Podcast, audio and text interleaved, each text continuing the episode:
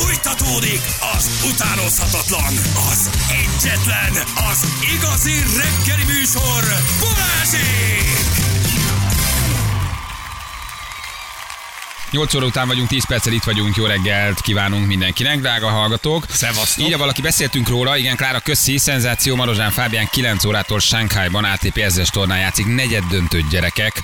Nagyon durva uh, Hubert Hurkác ellen az Eurosport 2 között ide hajrá Fábi, ez tényleg nagyon nagy eredmény. Tehát, hogy uh, ATP ezresen, Masters tornán negyed döntött játszani a legjobb nyolc között lenni magyarnak, az nagyon nagy dolog. Fucsó talán megcsinálta párszor, uh, de ez, ez, ez, ez, ez nagyon durva. Ha Grand Slam, ha ezres Masters, ez nagyon, nagyon szép eredmény főleg egy olyantól, aki hát most egy ilyen fiatal feltörekvő titán, de verte már meg egyébként a Kasper Rudot, verte már meg a, az Alcaraz, tehát top 10-es uh-huh. játékosokat ver a, a, a Fábi, egészen döbbenetes formában van, ugyan ma nemrég megverte a, a, az alcaraz aki azért, Igen. hát tudjuk, hogy hány Grand nyert mostanában, meg Gyokóval játszik ő most a, a legnagyobbak között, ugye?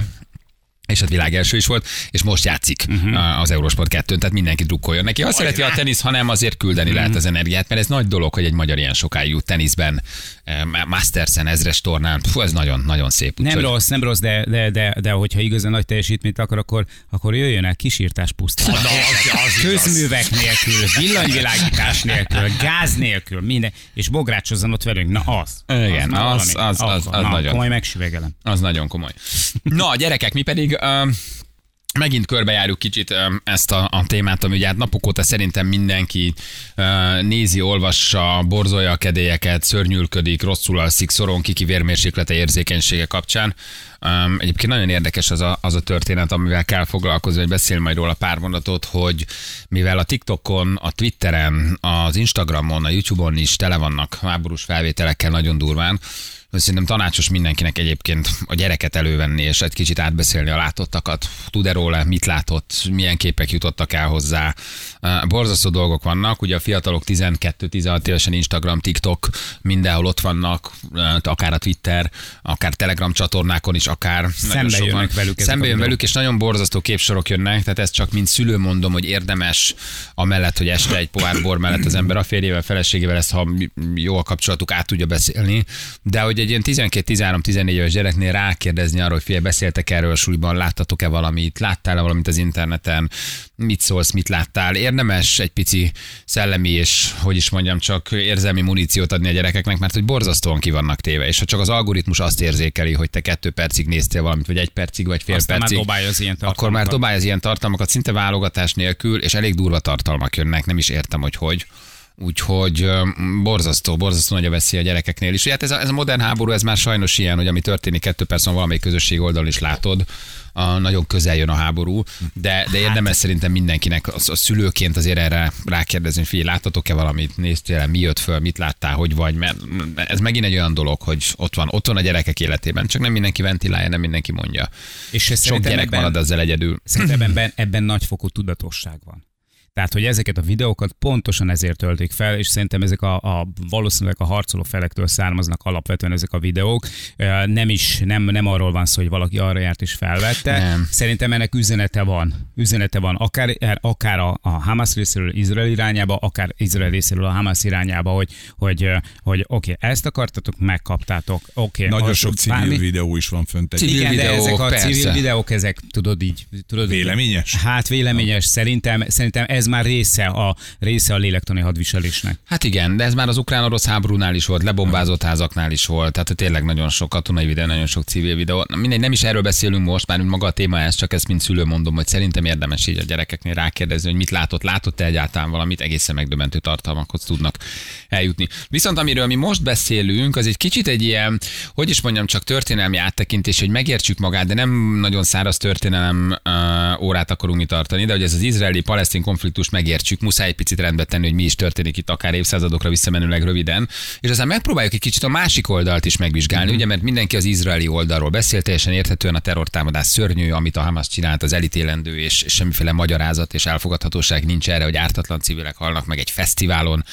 a legártatlanabbak táncoló fiatalok, tehát erre semmiféle mentség nincs. De magára a palesztin oldalra viszont kevesebbet látunk rá, és most nem a Hamas oldalára, bocsánat, hanem hogy kik azok a palesztinok, milyen körülmények között élnek Gázában, hány millió ember él ott, miért ennyire dühösek, mi bajuk van pontosan Izraellel, és itt nem, nem legitimizálva, nem elfogadva és nem védve a Hamas oldalát, az egy terrorszervezet gyerekek, az teljesen más, Így aki van. a gázai övezetet uralja, vezeti. Most nem erről beszélünk, hanem a palesztin emberek, hétköznapi emberek sorsáról, hányatott sorsáról, és arról a konfliktusról, amit ők átélnek mondjuk az izraeliekkel szemben. Tehát ez nagyon fontos, mert hogy mindig, mindig mindenki csak az izraeli oldalról Igen. beszél, teljesen érthetően, de valamiért a palesztinok is ott vannak, valamiért azt tudjuk ugye, hogy azért ez a muzulmánok, a keresztények, a zsidóknak, mindenkinek egy nagyon fontos hely, évszázadok, szent évezredek hely. óta egy szent hely, ez egy hosszú-hosszú évezredekre visszanyúló háború. Csak a palesztin oldalt kevésbé értjük, kevésbé ismerjük talán, mert nyilván mindenki most arról beszél, hogy oké, okay, rendben van Izrael, ez történt, de akkor ezt meg kell bosszulni, és így van. Természetesen a Hamaszt el kéne pusztítani. Ez borzasztó, mi történt. De Igen. mi van a palesztin emberekkel? Hogy élnek? Uh-huh. Kik ők? Miért ennyire dühösek? Mi van bennük? Uh, mit élnek ők át a másik oldalról, amiért mondjuk fenyegetve érzik magukat uh, azért, uh, amit mondjuk Izrael oldaláról tapasztalnak. Ez ugyanolyan fontos, mert ugyanolyan ártatlan emberekről van egyértelműen, szó. Egyértelműen, Még egyszer mondom, nem a Hamasról. Aztán nem szabad elfelejteni, hogy pont az ilyen terrorszervezeteknek a, a, az egyik táptalaja, pont ez a düh, meg elkeseredettség, meg kiszolgáltatottság, ők pont ezt használják ki a saját ügyeik, a, a saját elképzeléseik, a, a saját tervék céljaik érdekében. Tehát ők gyakorlatilag erre az érzelmi alapra építik fel a saját stratégiájukat, hát de nekik sokszor semmi közük nincsen valójában azokhoz az embereknek, akiknek a nevében ők robbangatnak, akiknek a nevében ők embereket ölnek, stb. Hát ez ugyanaz, mint amikor a terror eseményeknél emlékezetek a komplet arab világot kezdte el mindenki ugye gyanúsítani és, és utálni, és ott is mindenki elmondta, hogy bocsánat, ez nem mi vagyunk. Nem, hát rengeteg, rengeteg tisztességes, sőt, többnyire tisztességes muszlim emberek kérték ki maguknak, hogy az ő nevükben robbangassanak meg embereket öljenek. Persze, mert igen, hogy... nagyon sok palesztin nem ért egyet a Hamasszal, sőt, ők nem is akarnak ebben a háborúban lenni. Nyilván fellépni a saját érdekeért, igen, vagy az, hogy nem másodrendű polgárokként kezeljék őket. Ez egyébként meg teljesen érthető ugyanakkor, és nem is értenek egyet azzal, amit a Hamas csinál.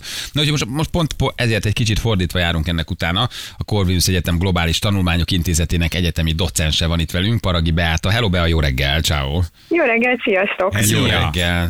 Na, hát már milyen komoly kis egyetemi docens, vagy ilyen fiatal hanggal, ha, ha jól hallom, milyen kis fiatal vagy, és már milyen komoly titulus van melletted. Ezt a születésévemet megtartom magamnak. ja, nem is erre de megköszönöm, de megköszönöm, de megköszönöm, hogy nem találtatok meg hamarabb, mint tegnap délután, mert ami a hétvégén történt, arra valóban szavaim se voltak. Uh-huh. Úgy sem, hogy azért 15-20 éve foglalkozom ezzel a témával. Na honnan induljunk? Gyorsan egy kis rövid történelmi áttekintés, tényleg nem száraz történelmi óra, csak hogy értsük, hogy azért ez tényleg sok-sok ezer évre visszamenőleg van, és aztán meg mi a palesztin oldalt szeretnénk egy kicsit megvizsgálni, hogy mitől ennyire elkeseredettek, hogy élnek ők, mi történik ott a Gázaövezetben, egyáltalán miért érzik azt, hogy jog, jogfosztott másodrendű polgárokként vannak kezelve. Ugye, ugye ezt nyilván elmondhatjuk róluk.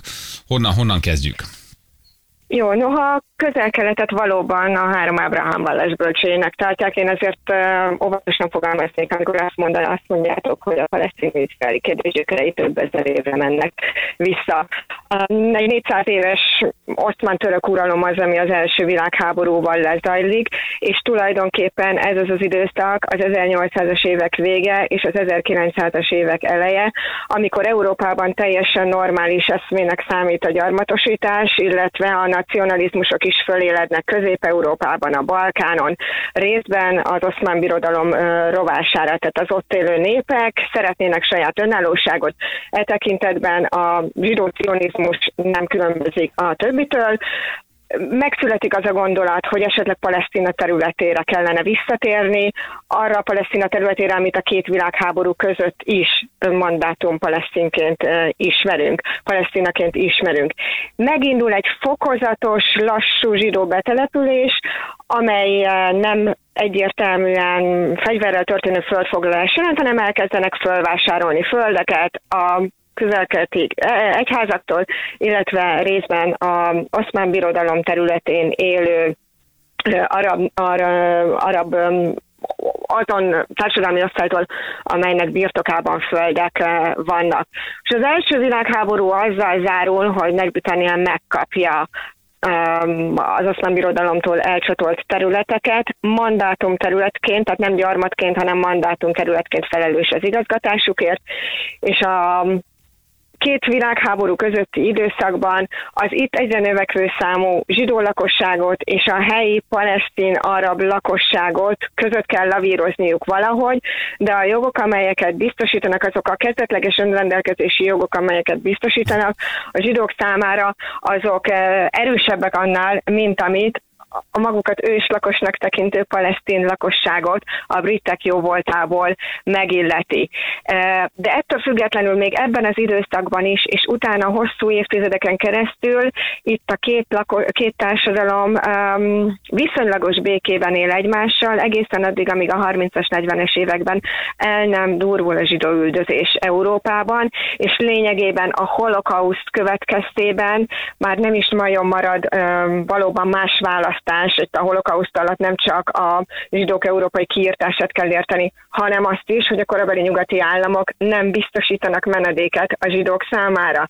Marad Palesztina, és a második világháborút követően a britek úgy gondolják, hogy hát meghaladja a kapacitásaikat, képességeiket ez ennek a problémának a kezelés, és az ENSZ hatáskörébe utalják a kérdést, amelynek a közülése hoz egy határozatot 1947-ben, amit felasztási határozatként ismerünk, ami előirányozza egy zsidó és egy arab állam létrehozását a mandátum Palesztina területén, tehát körülbelül a földközi tengernek a keleti partja és a Jordán folyó között. Most ezt a palesztin arab lakosság, a palesztinai arab lakosság a vezetésen nem ismeri el, már igazságosnak. Tehát ők úgy élik meg, hogy a, a számukra kijelölt földterület az jóval kevesebb annál, mint ami őket historikusan történelmi alapon megilletni, hiszen ők generációkra visszamenőleg, több száz évre visszamenőleg gondolkodnak, ellentétben vagy megy vissza az emlékezetük nagyon komplex tulajdonképpen, hogy mi történik 1947 és 49 között. Lényeg az, hogy itt egy fegyveres összeütközésre kerül sor, amelyet első arab-izraeli háborúként ismerünk. Igen, hát és ebből aztán van, van több is, igen. Amelyet, igen és utána van több is, de ez az, a, ez az az év, ami vissza kell menni, hogyha meg akarjuk érteni a palesztin sérelmeket, ugyanis itt olyan 7-800 ezer palesztin kénytelen az otthonát elhagyni, és menekültként Cisjordániában, a mai gázai vezetben, Jordániában, Szíriában, Libanonban letelepedni. Uh-huh. Tehát az a ma- Bocsánat. Igen, igen, igen. Ha kérdez. Nem értjük, tehát hogy ez maga, maga a történet, ez csak azért kellett, hogy mhm. értsük, hogy tulajdonképpen eh, mi történik. Na most ugye azt mi hangsúlyoztuk, hogy azért, amit a Hamas csinál, az megbocsátatatlan, és ezt a palesztin emberek sem ismerik el, és egyáltalán nem akarnak részesei lenni. Ez nem egyenlő a palesztin emberekkel, ezt tudjuk. Hogy élnek a palesztin emberek, vagy milyenek ők, milyen mennyire elzártak, mennyire jellemző a mély szegénység, hogy kell elképzelni a, a palesztin népet mondjuk egy gázőjövezetben vagy Cisjordániában? Milyen ilyen életkörülmények között élnek? Jó, hát összesen egy 14 millió palesztinról beszélünk világszerte, és ennek körülbelül a harmada él a Cisziordániában és a gázai vezetben, a többiek a szomszédos arab államokban, Izraelben, illetve Nyugat-Európában, Észak-Amerikában és, és Dél-Amerikában is. Most ebből az 5,3 millió palesztinből, akik a palesztinnak ismert területeken élnek, 2,2 millióan élnek a gázai övezetben, egy 360 négyzetkilométeres területen.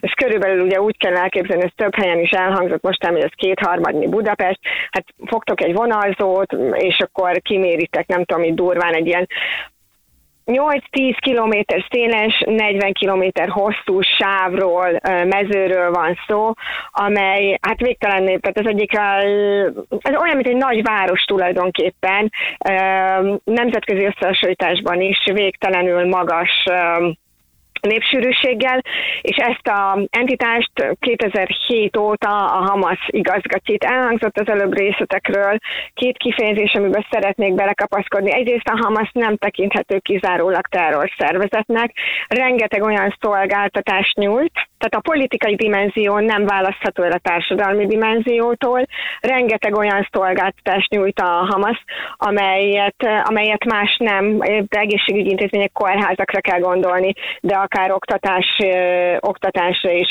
Arról nem is, arról nem is beszélve, hogy a gázai övezetben élő palesztinok körében egy 46%-os munkanélküliségről beszélhetünk, ami azt jelenti, hogy a, a munkaképes korú lakosságból minden második embernek nincs munkája. Akinek van, az vagy a, az UNRWA menekült táboraiban, nem tudom, ápolóként, orvosként, tanárként dolgoznak, vagy pedig a Hamas közalkalmazotti listáján vannak, vannak hmm. rajta.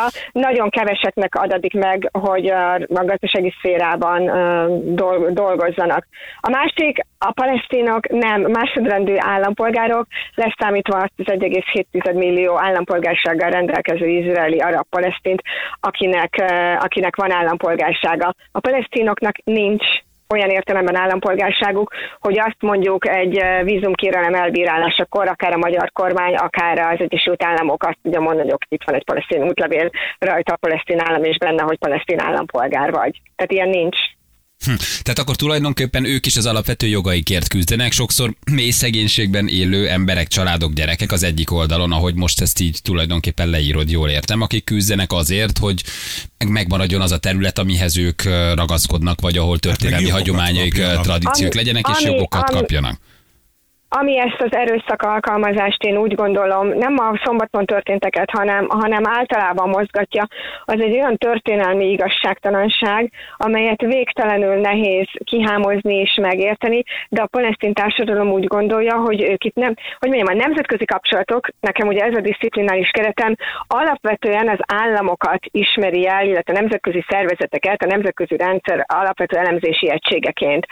Itt a propalesztin eh, kutatók az utóbbi 10-15 évben egyre inkább azt hangsúlyozzák, vagy azok, akik kritikusak a nemzetközi kapcsolatok által kínált fogalmi keretekkel szemben, hogy itt nem két egyenlő fél küzdelméről van szó, hanem mindenféle szempontból gazdasági mutatók, katonai képességek, bármi, van egy erős, domináns Izrael, és egy gyenge, alárendelt palesztin fél, akinek még, akinek a mozgásterét alapvetően azt határozza meg, hogy Izrael, illetve a nemzetközi közösség mit tesz számára lehetővé, és mit nem. Most mit szerettek volna a palesztinok évtizedek óta elérni, mi volt az osztói folyamat célja, hogy legyen egy önálló, szuverén palesztin állam.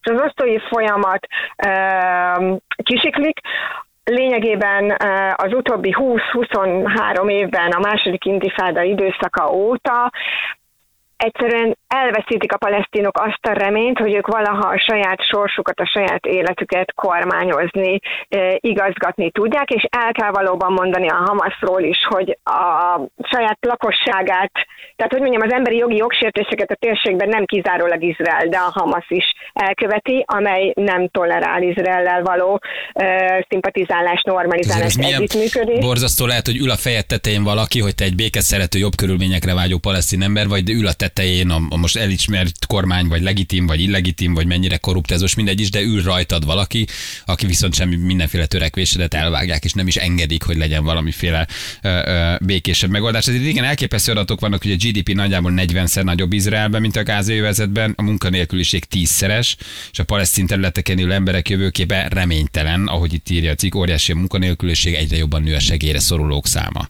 Tehát, hogy azért ez is megdöbbentő ez a különbség.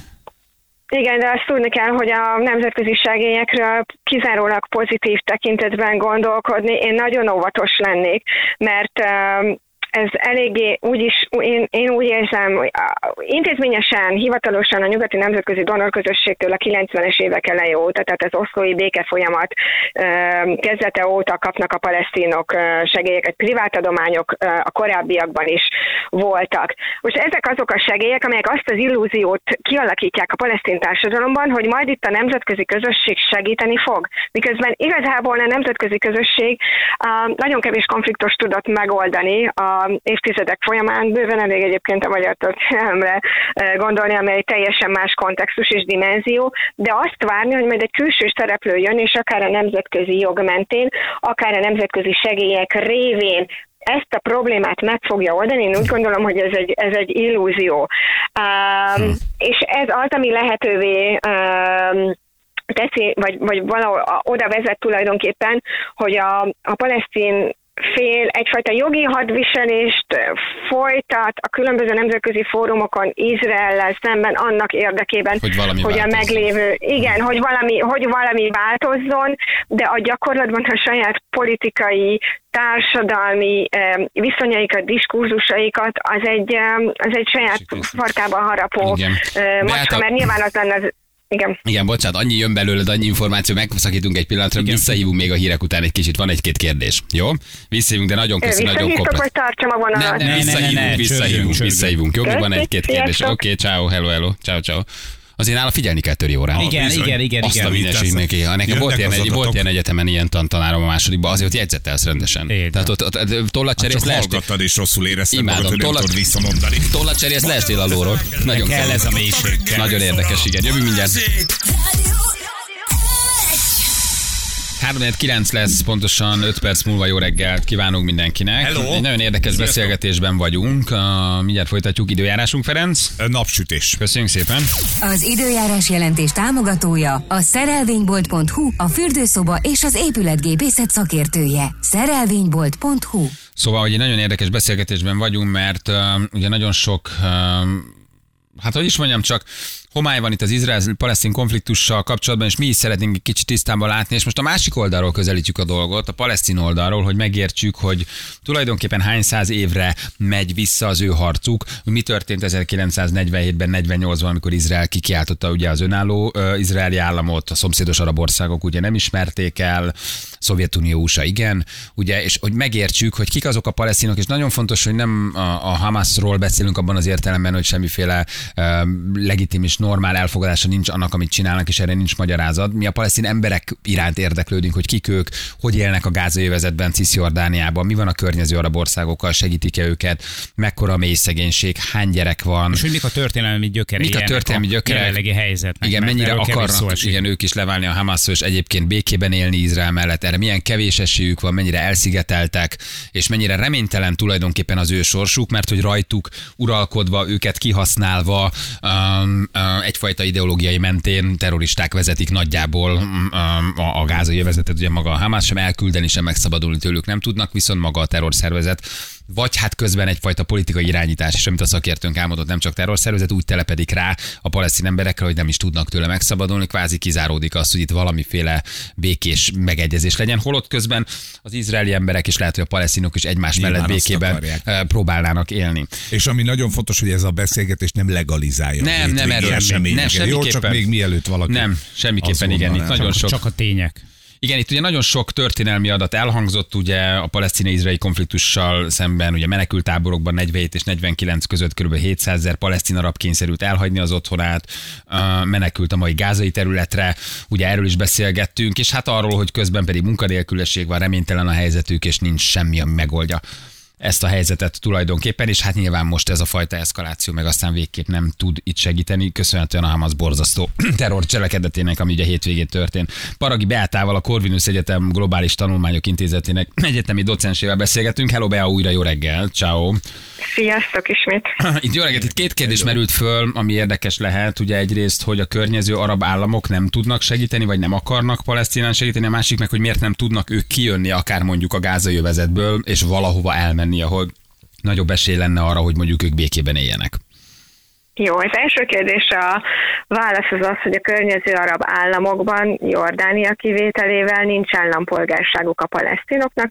Ez szintén visszamegy a 40-es évek végére, amikor, á, 50-es évek elejére, amikor tulajdonképpen um, elismerik a palesztin menekültek visszatérési jogát az ENSZ-ben, szintén közülési határozattal, ami csak azért fontos, mert a hatájának a határozatnak ez enyhébb, mint a biztonsági tanácsé, de lényeg az, hogy van egy nemzetközi konszenzus abban, hogy a palesztin menekültek visszatérhetnek az otthonukban.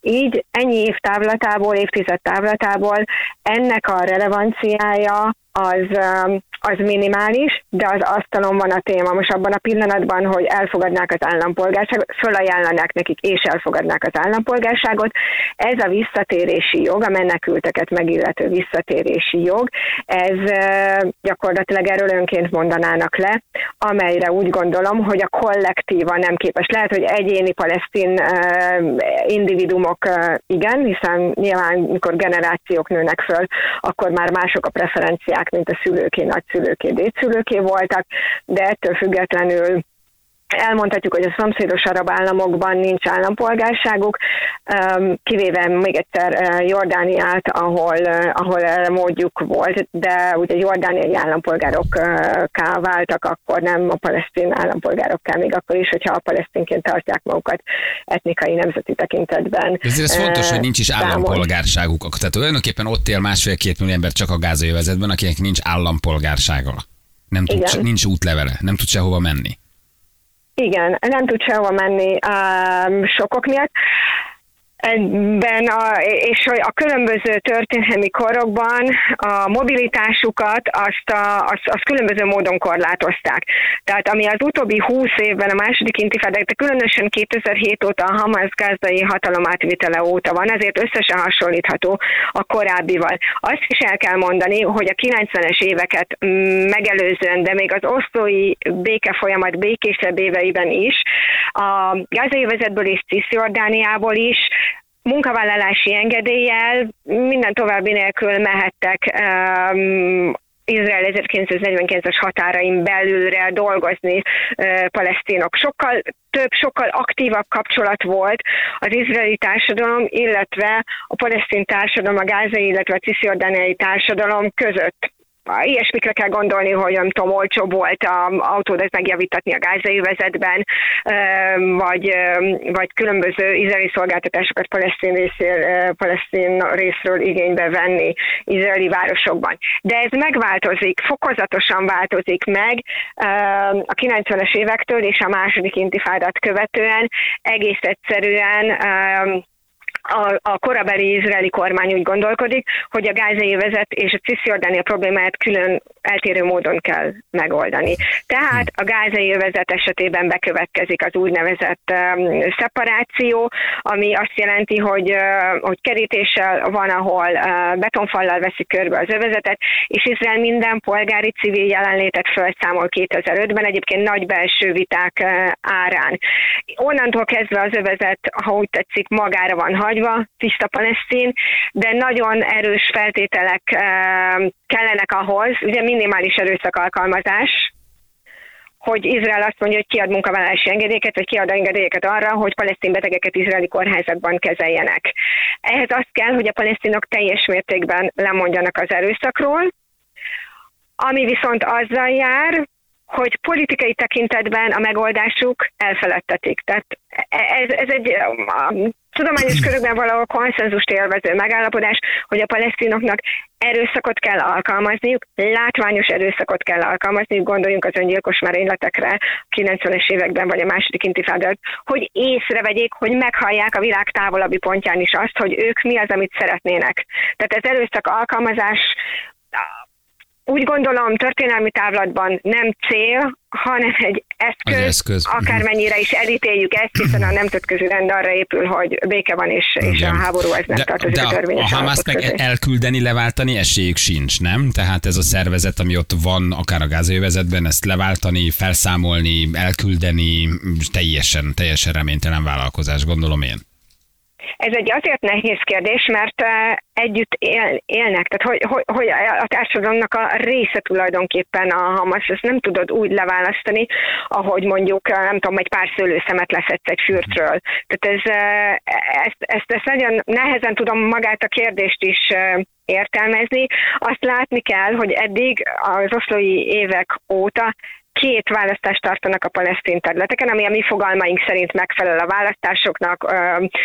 Az első 1996-ban, a második a tíz évvel később 2006-ban, és 2000, azóta nem, és 2006-ban a Hamas változás és reform néven politikai pártként indul a választásokon, és ezt megnyeri és ezt a nemzetközi közösség és Izrael kollektíve elutasítja, pontosabban ha szab három feltételt, amelynek a Hamas nem kíván megfelelni, mondván, hogy őt a palesztin társadalom, a palesztin választópolgárok választották Legitim meg. módon megválasztották. Tehát egyszer egy politikai szerveződés, egyszer egy terrorszervezet közben, tehát tényleg be, beépülve mindenhova, bürokráciába, a kormányzásba, tehát hogy igen, értem már, hogy miért mondod, hogy szinte lehetetlen, nem olyan, mint két szőlőszem. Igen.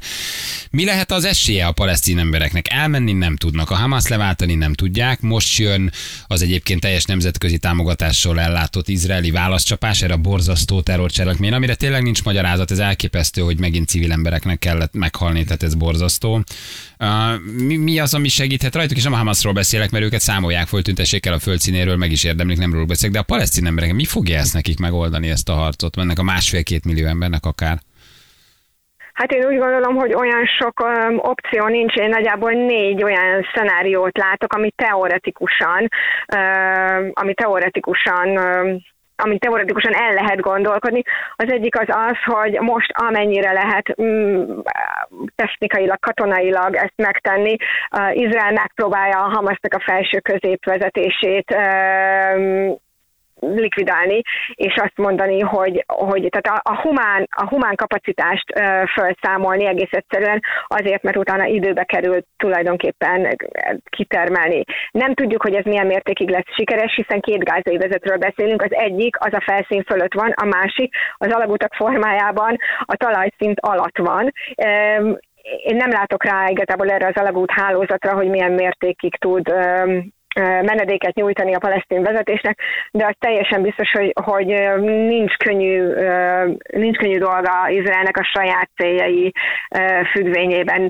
Lényeg az, hogy ezt követően végül is első opcióként beszélhetünk egy olyan konfliktus menedzsmentről, ahol nem kínálnak politikai megoldást, hanem azt mondják, hogy amennyire lehet a palesztinok hétköznapjait, próbáljuk meg megkönnyíteni, engedjük be a nemzetközi segélyeket, ismét valamennyi munkavállalási engedélyt adjunk ki, de független, szuverén palesztin államról nem. Izrael úgy gondolom, hogy ezek után, ami, ami a hétvégén tört, biztos vagyok benne, hogy nem, nem, nem tud komolyan rövid távon elgondolkodni. A másik, ami érdekesebb megoldás lehet, ez valamiféle palesztin-zsidó, palesztin-izraeli konfederáció, amely egyébként logikailag a legközelebb lenne a 47-es felosztási tervhez, amit ugye hagyományosan úgy emlegetünk, hogy egy zsidó és egy arab állam egymás mellett élését irányozza elő, de azt sokszor elfelejtjük hozzátenni, hogy ugyanez a felosztási terv egy monetáris gazdasági unió mellett képzelte el ezt az államot, államot, Jeruzsálemet pedig korpusz szeparátumként kezelte, amit ennek a gyakorlatban való átültetésére az eddigiekben nem került sor, de Izraelnek az utóbbi években a zsidó állam, zsidó és demokratikus öndefiníciója annyira erős volt, hogy azzal ez a megoldás nem fér össze. További opció, hogy vissza lehet térni a 49 és 67 közötti időszakhoz, amikor Egyiptom volt a gázai övezetben, a fennhatóságot gyakorló Cisjordánia pedig Jordánia irányítása alatt állt, de úgy gondolom, hogy ezt csak Jordániában, Egyiptomban és a palesztin vezetésben nem kívánják. És a negyedik opció, amit a palesztinok szeretnének, és a térségbeli közvélemény is, tehát az arab államoknak a, a lakossága egy önálló palesztin állam, de nagyon-nagyon nagy kérdés, hogy hogyan, hiszen még a mérsékelt palesztin vezetés vezetésnek, amely Izrael az osztói megállapodást aláírta, és mind a mai napig Cisjordániában együtt működik vele, sincs különösebb legitimitása a sajátjai szemében.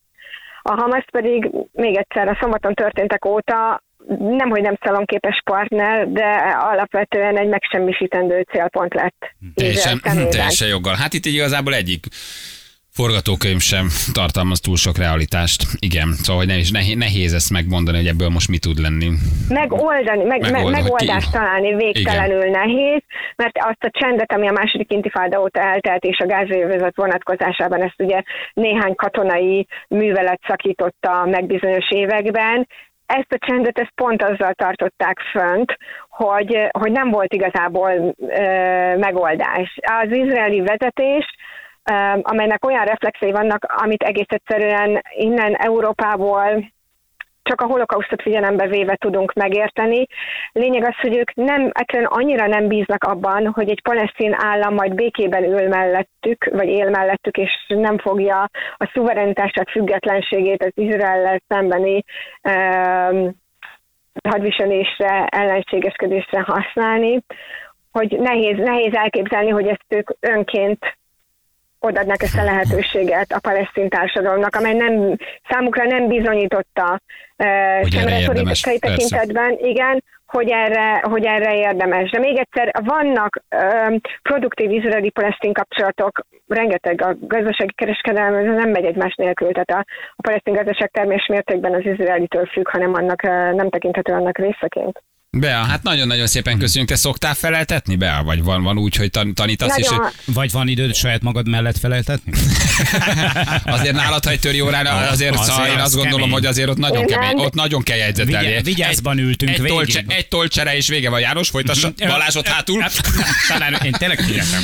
Elképesztő, milyen komplex információ mennyiség Nagyon, van a nagyon. fejedben, hihetetlen. Durva. elismerésképpen Igen, mondom. abszolút elismerésképpen mondjuk, hogy szenzációs, igen. Igen, csak azért mondom, hogy ha tanítasz, azért a diákoknak nem lehet könnyű ezt így Én nem lejegyzetelni. vagyok történész, és a diákok szerencsére elég kevés órát is tartok, úgyhogy az az igazság, hogy valóban, tehát én beszélni így szeretek róla, nem, de nagyon nehéz. De ez semmivel sem más, mint bármilyen természettudományos területen lévő összefüggést el, elmagyarázni. Tehát Nagyon, is- igen, meg hát nagyon komplex, igen, nagyon nehéz. De ez kell, ez kell, kell ahhoz, hogy ne legyünk demagóg, nem legyünk, ö, ö, tehát hogy pártatlanok legyünk, és úgy erről az egész eseményről, De nem tudom, eseménysorozatról. párt, nagyon-nagyon nehéz pártatlannak lenni. Én ezzel kezdtem a, a fél órával ezelőtt, hogy én szombaton, vasárnap nem tudtam volna erről beszélni. Tehát az, hogy. 15-20 éve benne van a fejemben, hogy vannak közeli izraeli ismerőseim, és vannak palesztin ismerőseim. Ezt, ezt nagyon-nagyon nehéz mm, hogy mondjam, objektíven, távolságtartóan, tudományos eleganciával vagy hitelességgel megközelíteni, ami most történt. Hát hogy ne, és mindenhol Tehát vannak ez áldozatok, mindenhol van gyász, mindenhol van fájdalom, mindenhol Igen. van halott, minden családban van már, már elvesztett ember, Igen, elvesztett család, egy- 50-60 évre visszamenőleg, onnantól kezdve ezt nagyon nehéz objektíven látsz egy kezelni. halott palesztin kisgyereket, meg egy izraeli eh, halott kisgyereket, akkor most akkor, akkor Igen, hol van az igazság? Érted, a palesztint is, nem a Hamaszt fontos, a palesztin hétköznapi embert, érted, a, a, a, a zsidó családokat, szóval mind a két féle borzasztó veszteségek, borzasztó áldozatok, fölöttük meg csatározó politikai, meg, meg, meg terrorszervezetek, akik döntenek a sorsukról, és egyben meg Igen. is pecsételik őket. És Szóval, hogy azért ez nagyon meg nehéz. akarják oldani a problémát, mert hogy látszólag ez, Igen. ez az ő Igen. És nyilván mindkét fél azt szeretné, hogy vele érts egyet. És teljesen kizárólagosan gondolkodik arról, hogy a, hol lehet az igaza a másik félnek.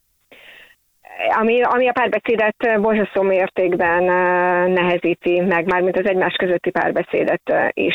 Igen.